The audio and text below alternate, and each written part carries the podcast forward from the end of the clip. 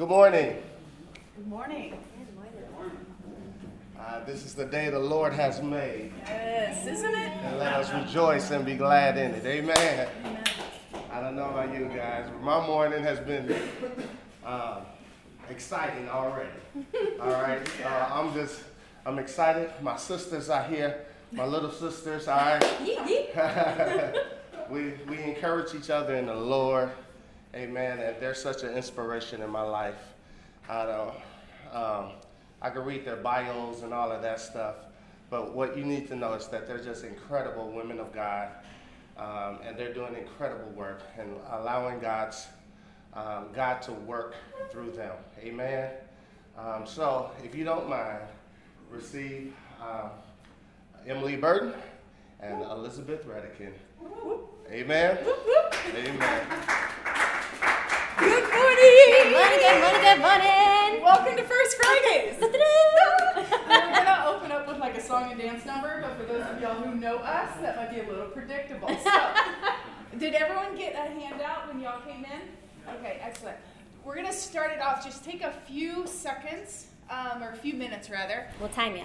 and that that front part, that top section there, um, see if you can put into words your role as if you're explaining it to somebody who has no frame of reference or context for what it is that you do.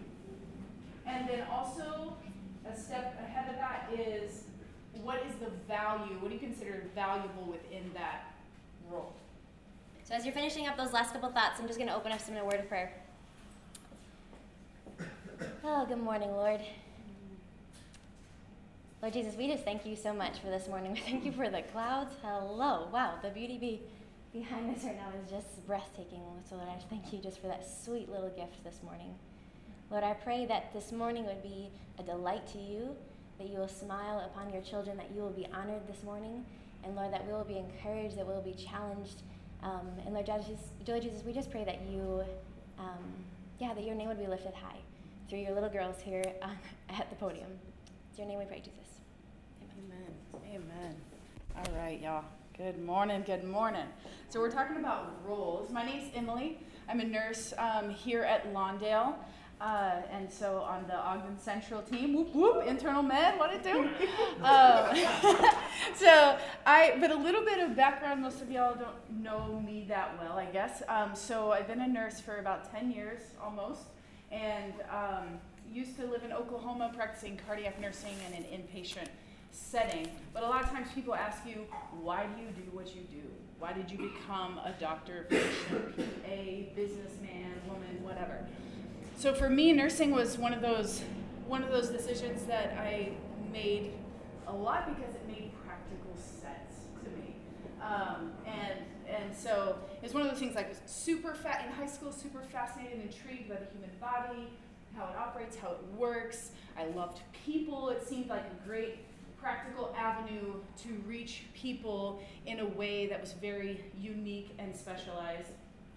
And then also there's the practical side of things that my dad was excited about was the job security and financial security and um, everything everything just kind of made sense to go that route. There was also something that was appealing to me was the, that medicine has hardly any geographical boundaries. And so there was there was part of part of me that was inclined to to see the world. And if I were to do that, medicine would be a a, a good avenue to do that, to share the love of Christ like globally, um, should he call me to that. And so, but as you notice, a lot of a lot of these motivations were very um, in my hands. I was the one in control of how this profession was going to play out. And if any of you are human, then you know that we have a very limited control on exactly how things play out in life. Um, and so, uh, how I how I got to Lawndale, I have this idea that like there's no geographical boundaries to medicine, but I had no idea he was thinking Chicago, and I had no idea he was thinking Lawndale Christian Health Center. Um, I was thinking travel nursing, you know, and spend six months here and two years there, and and and go about and see the world in that regard. And the Lord just had other plans. And the longer the longer He kept me in particular places like Oklahoma and now Chicago for four years, um, the deeper those roots have gone, the deeper those relationships have gone. And that was another thing that drew me to nursing was that avenue of relationships. And I was thinking like with patients, like I want those all those relationships to come in the context of patients and how can I minister and be ministered to by patients. But a lot of times it comes in the context of coworkers, um, in the context of uh, neighborhood, in the context of different things that my job has placed me here, this call has placed me here for particular reasons, but totally beyond what I would have imagined. Specifically, the role here at Lawndale as a nurse, which many of you guys work very closely with nurses, um, but it's, it's a variety of different roles. We do a lot of phone triage, in-person triage, um, assistance, mediating, teaching, counseling, um, Jill of all trades, master of some, okay? Uh, like and, and, so, and a lot of it, um, it, it, sometimes this place turns into an ER, and then we just feel like we're totally helpless in some regards. Um, and then another thing that we do is we assist or we are handmaidens to our physicians. Insert Dr. Redican. well, good morning. Um, yeah, as Emily said, my name is Liz Redican, and I'm a family physician here at the Lawndale Clinic. So, family physician, I practice broad spectrum medicine. So, from what we say, we say birth to the grave. So, I take care of babies, kiddos, mamas and daddies, grandmas in the clinic. And then I also work a little bit in the hospital taking medicine call there. So, if you get admitted to the hospital, I take care of you there. Um, or if you're going to deliver your baby, you'll see this face as well. um, which, yeah, it can be a joy, not all the time, but it can be a joy for the most part. Um, I also went into medicine, not necessarily for maybe the traditional reasons. I went into medicine because I was really interested in doing mission work. And just really, Christ has just, ooh, just transformed my life in countless ways. And so I wanted to be able to share that gift. And there's this beautiful relationship between medicine that it opens doors when you, when you meet a physical need. There is an open door to allowing a spiritual need to be addressed. And so that's why I went into medicine finished my training in California, came out here to do a fellowship in Chicago, back to the motherland where my family was at. and then I was ready. I took this job at Lawndale, transitional role. Okay, I'm ready, Lord. Where are we going to go? And he said, baby, wait. And I said, what do you mean? What do you mean I have to wait? And and so here I am, just waiting, waiting at Lawndale. And here I want to say, I'm not a martyr. It has been a privilege to work at Lawndale. It has been a delight. But I give you a little bit of that background because it's been a long time. This medical training takes a long pro- it's a long process. And somewhere along the line, as you start on this road, this identity as a medical provider starts to become a little bit of just who you are. And I'm no longer Liz Redican, but I'm a doctor. And so it's really easy for that identity to seep into all kinds of places. And that identity can be skewed by a lot of things. It can be skewed by your community. You can't really turn it off all the time. So when you're walking down the street and something happens and somebody's in trouble, you put on your doctor hat and you go attend to the to who's in trouble. When you're in with maybe your family, you can't really turn it off. But you're at Christmas party and your aunt comes up and be like, "Hey, I got this rash," and you're like, "I am not a doctor right now. I'm off the clock. Put that away." when you're in society and society just keeps telling you like well, you're a doctor. Are you supposed to know everything? No, they don't teach you everything in doctor school, actually. They just teach you medicine. But you start believing these lies that actually I am supposed to know everything. And I actually am not supposed to be, I'm not supposed to make any mistakes. And I'm supposed to be available to every need that's in front of me, whatever it is, and just drop everything. And that's what being a good doctor is. And if I'm, if who I am is just a good doctor, then I have to live up to those things. And as you start believing those lies, those lies get heavy. They get really heavy to hold up. And you start kind of down this road of this exhaustion of, wait, I, I think I have limits. I think I think I need sleep, but the society's telling me that I'm not supposed to have limits. I'm supposed to be on call I'm supposed to be present when I'm in clinic, and there's not really a time for sleep, not always eating. And that, that exhaustion then leads to burnout. And as I was um, and I'm sure you've seen you know people that are burned out. They're pretty irritable. They're pretty overwhelmed. The to-do list is piling up. You could ask my coworkers maybe four or five months ago. That's who I was. I was just in that place of burnout. And what that eventually led to was a little bit of anger, a little bit of apathy, and a lot of resentment. And a lot of resentment towards my daddy, towards the king, because he's the one that called me to this. He's the one that asked me to this. And I was getting really resentful at him because my life was just so sucked dry. And I was just a hot second out of residency. Well, this is not looking good. And as I approached Christ about it, he said to me, Baby, yes, I see the resentment that's growing, but that's not what I called you to. I didn't call you to all that. I didn't call you to that identity. What I say in my word is that my yoke is easy and my burden is light. Come to me, all you who labor and are heavy laden, and I will give you rest. Take my yoke upon you and learn from me, for I am gentle and lowly in heart, and you will find rest for your souls. For my yoke is easy and my burden is light. That's what I called you to, baby. I didn't call you to all those different roles. I called you to rest in me. You're still to have a burden. You're still to have a yoke. You still got a job. You still have responsibilities. But it's not supposed to suppress you. It's not supposed to overwhelm you and crush you you are supposed to do it through my strength. But alas, we look around and we read all these medical journals that so much of it talks about physician burnout. You can't look at one medical journal and not read about physician burnout because it is just rampant. It's everywhere.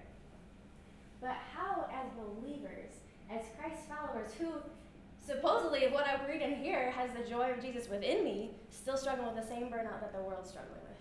Something's not right about that picture. So, one thing is that the Lord taught me over the last couple months was that one of the ways to, to prevent this progression, to prevent this burnout, is to recognize that I have limitations. That's not really fun. That's not really fun to recognize those weaknesses, to talk about them, to embrace that humility. But as I embrace those limitations, then I start seeing my need for other roles. I start seeing my need for others, and specifically roles in the medical field as well. This next part is going to be a little interactive, all right? Yeah, who's excited? Okay. So, um, quick question: What is when you're at a social gathering, a wedding, a party?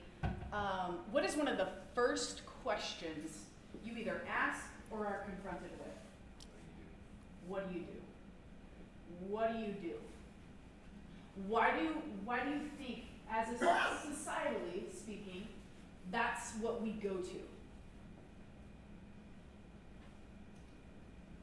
Because that's where we put our value. It's where we, it's where we attribute value. Anyone else? We spend most of our time our work. Yep. Area of expertise. Area of expertise, yeah. A lot of people, it's, it's interesting because I think this is something that um, a, a, a friend um, who is not from America uh, it, like brought to light for me because I was just like, this is just like, this is how conversation progresses. This is just it is about what you do. And uh, she's like, you realize that's kind of like like an American thing, you know? and so I'm like, oh, interesting. Um, because we, put, we do, our society places so much value on a human being contingent on what they do, perhaps rather than rather than who we are. When we're explaining our roles, there may be a value that we know within our our role, and hopefully a value that a work that we know as just a human being. Um, but sometimes that's not always communicated. That's not always translated between one to another. And so there's this necessity of like taking on an attitude of humility in that conversation even. One is because if we're honest, our respective roles, we are dependent on somebody else to play their part as well.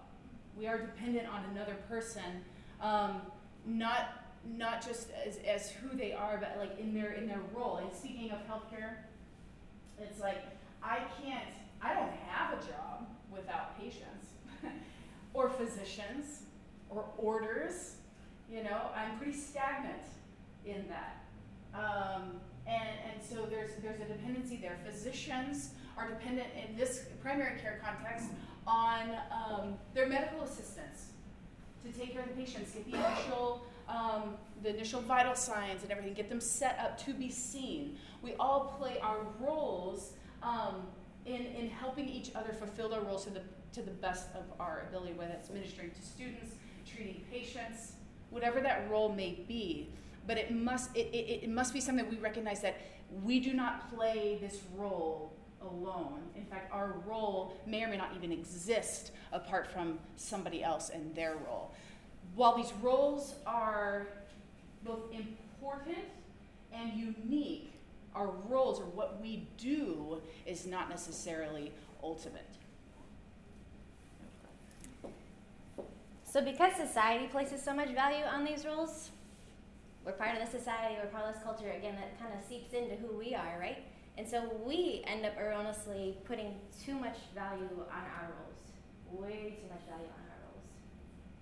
But it begs the question okay, we're all believers in here, where we follow Jesus, so where should our value come from?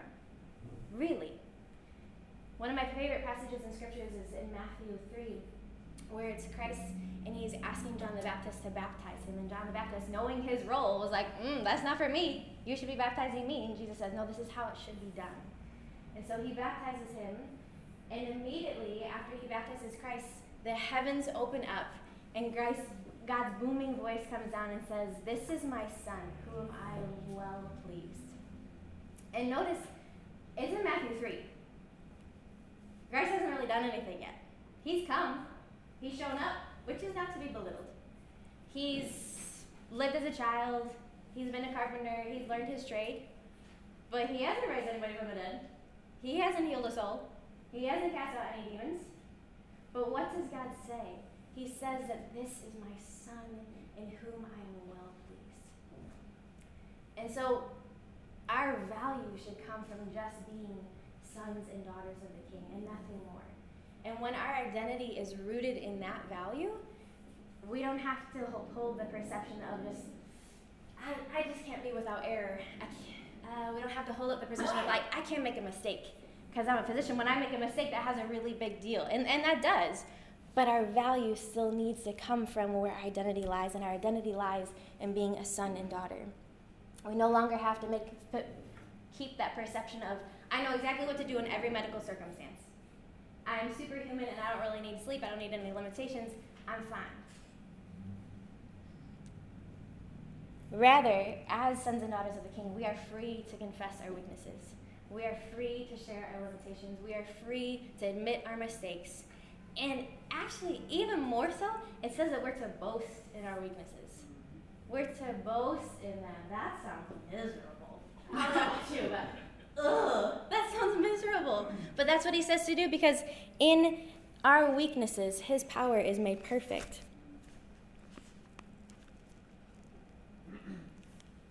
Second Corinthians 12, 9 through 10 says this But he said to me, My grace is sufficient for you, for my power is made perfect in weakness. Therefore, I will boast all the more gladly of my weaknesses, so that the power of Christ may rest upon me. For the sake of Christ, then I am content with weaknesses, illnesses, insults, hardships, persecutions, and calamities. For when I am weak, then I am strong. So instead, actually, we're to see our weaknesses as a gift, to see that humility as a gift. The definition of humility is to, th- to think low of one's importance, not to think low of oneself, not to think poorly of oneself, but to see low of our importance. Because really, when we're when we're stacked up against Jesus, yeah, we ain't that important. I'm not the king. This is not my kingdom. This is his. And so humility is seeing ourselves in the right in the right standing before the Lord. Because ultimately we're not in control. Ultimately I can do my best, but outcomes are not dependent, solely dependent on me. And now here we want to say that's not a get out of jail free card. That's not doesn't mean that you can just check out we are still to do things as excellently as doing them unto the Lord. But we do our best, and then we give it to the Lord and say, okay, Daddy, it's yours. It's yours. I'm going to do what I can. But I'm not going to lose sleep over this because it's yours. And there's so much freedom in that humility. There's so much joy in that humility. Think about little kids who are just completely dependent, right? Kids can sleep through anything. Kids have no hard time falling asleep. They're not running through their to-do list. They're not worried about this and that, what happened today. And think about kids' belly laughters when they just really are tickled by something. It is so contagious and it's beautiful because they know they don't lack anything. They know that their daddy and their mommy has got them. So why do they worry? And Christ calls us to be dependent children. How many times in the Word does He say that to, in His Word to be my kids, be my children? I'm your daddy, you lack nothing.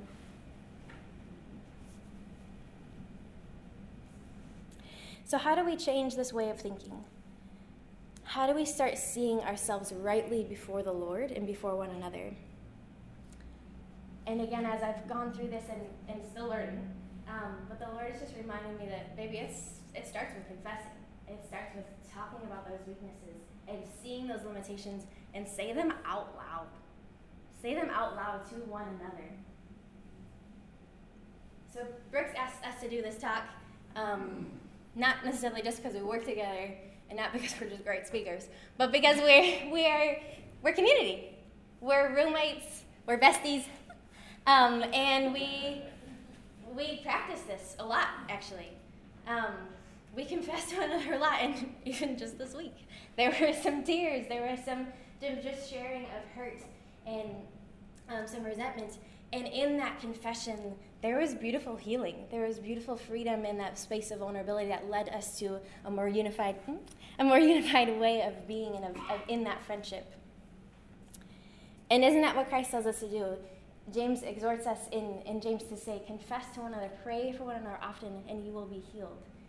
In the sense that there, there is healing that comes with confession. There is healing that comes in, in sharing of vulnerably of our limitations. And in that healing comes unity. As Pastor Brooks frequently says, I don't know if he coined this necessarily, but um, in order to heal it, you got to reveal it. Um, and sometimes that's, I mean, that is that is so true. Otherwise, I tend to carry carry these things, carry these weights, carry this this yoke upon me that was meant to be light in a humbling way, like um, before the king as he takes those takes those loads. Um, yesterday at uh, CCDA with John Perkins, he says in the Bible study part, he said, "We don't confess our sin; we get even." And I think about contextually speaking, sometimes how that manifests itself um, here at the workplace, just to be transparent. And it's like sometimes you've got roles or people maybe that are at odds with one another. And so instead of actually like remembering why we're doing what we're doing or being in one accord for the mission, um, people don't. Like we just don't. We recluse. We hold on. There's bitterness that develops and ensues, and then next thing you know, You've got, you know, uh, a, a, certain role at odds with another role. And not only that, um, but then the patient is the one who's suffering in the long run um, while we work out this resentment between the two of us. And so it's interesting to like take on that, that humble heart of humility through the practice of regular confession. It yields something. It yields something very beautiful, and that is unity between us as believers, as unity between coworkers, unity between um, husband and wife, if we want to take it there, U- unity between kids and parents. It's just this this um, humble approach, this humble heart that is something that's not necessarily within our control, except to remember our position before the Lord, except to remember just how much we've been forgiven from, which should incline our hearts to to present ourselves uh, before the Lord humble and quick to confess. Another thing Perkins was saying yesterday was um, uh, was that a Christian shouldn't have to wait for somebody to come to them to request an apology. Um, by the grace and power and conviction of the Holy Spirit, that is something in us that moves and acts and causes us to move forward in this step of confession, which, which can be terrifying and hurtful and tearful sometimes. Um, and sadly, maybe more frequent than we would like to admit. I cannot. I probably apologize to more people in this room, but and then my, you know, my MAs when I'm going off, the patients when I'm going off, and so just being honest, like, ooh, I was out of line. I was out of line, and that is it. It, it is humiliating coming back into that place to say, look, I was wrong and I'm sorry. And so, with that, though, with that, there's something that happens in us and in the person on the other, on the receiving end of that humility. There's something in that that just causes this unity, this bond um, to, to transpire. And so, looking at different pictures of unity in the Word, one of the biggest examples is in Acts, right, in the early church. It talks about how they devoted themselves to prayer, they devoted themselves to having meals together, they devoted themselves to worship and to the teachings. And as a result, it led to beautiful things. It led to praise of the King. It led to worship together. It led to them having favor with one another. It led to just pure enjoyment. And it led to their community being affected within themselves as well as the communities around them. So if we as believers are called to be sons and daughters of a God who is love. He says in the word that they will know us by our love. And as as we as we live out that love, it becomes that aroma that will then affect those around us. um, in uh, John 17, uh, with the high priestly prayer, uh, Jesus, it's kind of broken down, and, and first Jesus is, is praying for himself, and then he's praying for the current apostles and disciples. And then he moves on in, in 20 and 23 and, uh, and starts to pray for those who will be disciples because of those apostles. Um, and if I may, John 17, 20, I do not ask on behalf of these alone, but for those also who believe in me through their word, that they may all be one, even as you, Father, are in me and I in you, that they also may be in us, so that the world may believe that you sent me. The glory which you have given me, I have given to them, that they may be one, just as we are one. I and them, you and me, that they may be perfected in unity, so that the world may know that you sent me and love them, even as you have loved me. This is such a unity is such a priority um, to Christ.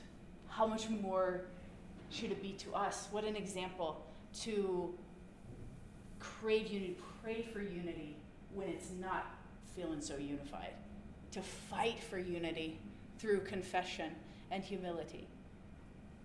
And did you want to add anything to me? And as as a result to that unity, I want you guys to see this kind of as a circular as a circular thing that's happening here. The the recognizing the roles and our need for the roles produces this humility for other people within those roles, produces this humility, which, which inclines our hearts to confess, and then produces this unity. And then in that, the hope, the goal is that we truly do become community. We truly do become community, and that translates in every aspect of life, but it can even be in the workplace. But sometimes it's like, I come to work, I do my job, I go home. Come to work, do my job, I go home. But community was not our idea, you know. community was God's idea. Mm-hmm. It's how we were created to be. It's how we were created to live.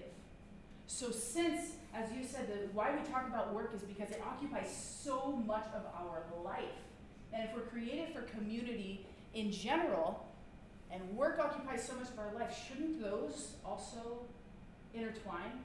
Shouldn't those also overlap in some regard? So, how do we become community in the context of work? How does work become communal?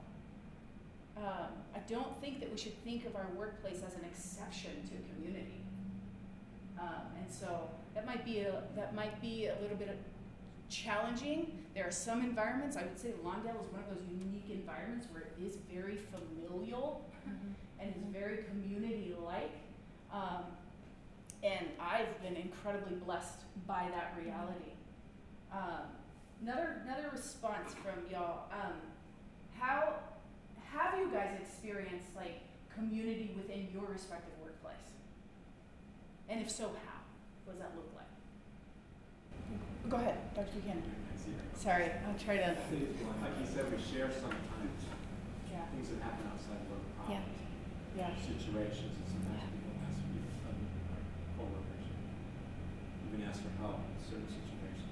Yeah, yeah, yeah. That's good. That's good. Yeah. Which in itself is a position of humility, mm-hmm. right? To like come to someone and be like, "Hey, look, this is going on outside of work." And even to recognize, like within work, hey, something's off about my MA today, or something's off about um, Dr. So and so, and it's like approaching and be like, hey, you good? You know, everything all right? But that's it. It, it, it takes it takes humility to even be vulnerable and honest in those situations to be like, actually, no, like I'm at odds with this, and this is affecting my work. Because if we're honest, we we can compartmentalize to some degree. Some people are better at it than others. But ultimately, it's like whatever we're bringing here is more than just work. it's life and what's affecting us around. And so, being community is is inviting those conversations um, in the in between times, in the downtime. I know y'all don't have much downtime, but or or or going to someone's baby shower, um, or in taking the invitation as they come for dinner, inviting people into our homes. Different kinds of uh, things for rapport. Um, advocating for one another. I think is a huge way. Whenever maybe a voice of someone you know is not quite being heard, stepping in the gap um, uh, to just kind of be a microphone or amplification of that voice. Um, maybe it's uh, carrying each other's burdens, um, whether it's financially or giving giving a family a place to stay, or um, or even maybe you stepping in and needing that. Um, carrying each other's burdens. We're not meant to bear this burden alone. Um, when we labor together in love and like mindedness, there's a mutual feeling of worth and value when the work is accomplished. And so then it's no longer this, back to that question of what do you do? It's no longer this, I'm trying to gauge a hierarchy of what you do. Um, but rather, it's like, how can we together mutually accomplish this work? How can we together in community accomplish this work? So, so yeah, so when we, as Emily said, as we, how do we do that in work? It starts outside of work, right? It starts in our normal disciplines, it starts in our normal practice, it starts in our homes, that we regularly practice this confession, that we regularly open the doors of vulnerability, that we regularly invite that unity in our homes, with our roommates, with our spouses, with our families. And, and as those habits start to form, we start seeing our right standing before the Lord. We start seeing our right standing before one another. And so those, those walls break down of the barriers, those walls break down of the roles that the society continues to put on us, but they start breaking down in our minds. So then when, when, we're, when we're at our workplace, it doesn't have to necessarily be this conscious, okay, well, I gotta confess to my MA today, blah, blah, blah. No, it's this is who I am. And because I'm no better than my sister who works as a medical assistant, I'm no better than my sister who works as an interpreter. It's just a natural progression that I screwed up or or I'm struggling today. And so I don't see them as their role as society sees them. I see them as my sister and my brother. And so I need to confess to them. I need to invite them in this process. Mm-hmm. And eventually what will start happening in your workplace is what happened with the early church in Acts. Eventually, even in your workplace, there will be praise to the King. There will be favor amongst one another. There will be enjoyment with one another. Even in your workplace, that's unheard of. That's countercultural, right? But isn't that what we're supposed to be as believers? That's what the Lord calls us to. So even if your workplace doesn't look like Lawndale says, as Emily says, it is a privilege to work here. But you can still invite this into your workplace, even if it's not wholly, it's not seen as overtly Christian. You can still be that light that invites people into your life, that's, that practices that humility, and there will still be that aroma around you that affects the community around you, affects the community within you, and then goes and, and yeah, transforms things, transforms things for the kingdom. Yeah. So again, I invite you to look at look at this as a circular thing, a continual thing. It's not like, oh, okay, community has been accomplished and there is now no need for humility. We got it down. But instead, it's just like this ongoing cycle. If we want to do medicine or do our particular professions well, live up to these rules um, that we have been called or designed or invited to into play, then this is a this is like Red said or Liz said. This is like this is a circular progression, a constant revisiting of any one of these stages that we're in. Um, I'd hate for I'd hate for us to just like say goodbye and not think. So take a minute. There's a place at the bottom of the page. Just kind of reflect what's a practical next step of application? What's a practical way? Maybe something that's on your heart or your mind now. Uh, maybe some advice you can give somebody I wasn't here. Um, just kidding. Um, maybe whatever. Remember what, humility. Remember yeah, humility. Yeah. um, what's a what's a practical next step? Go ahead and take uh, a minute to, to to write that down, or consider that. Pray over that. Like God, what are you what are you asking of me? Next step. What is the what are you inviting me into? Okay. After y'all get that down, I'm going to invite y'all to stand. You don't have to join hands across the aisles or anything. But one of my Too, that's okay too. or you can, yeah, yeah.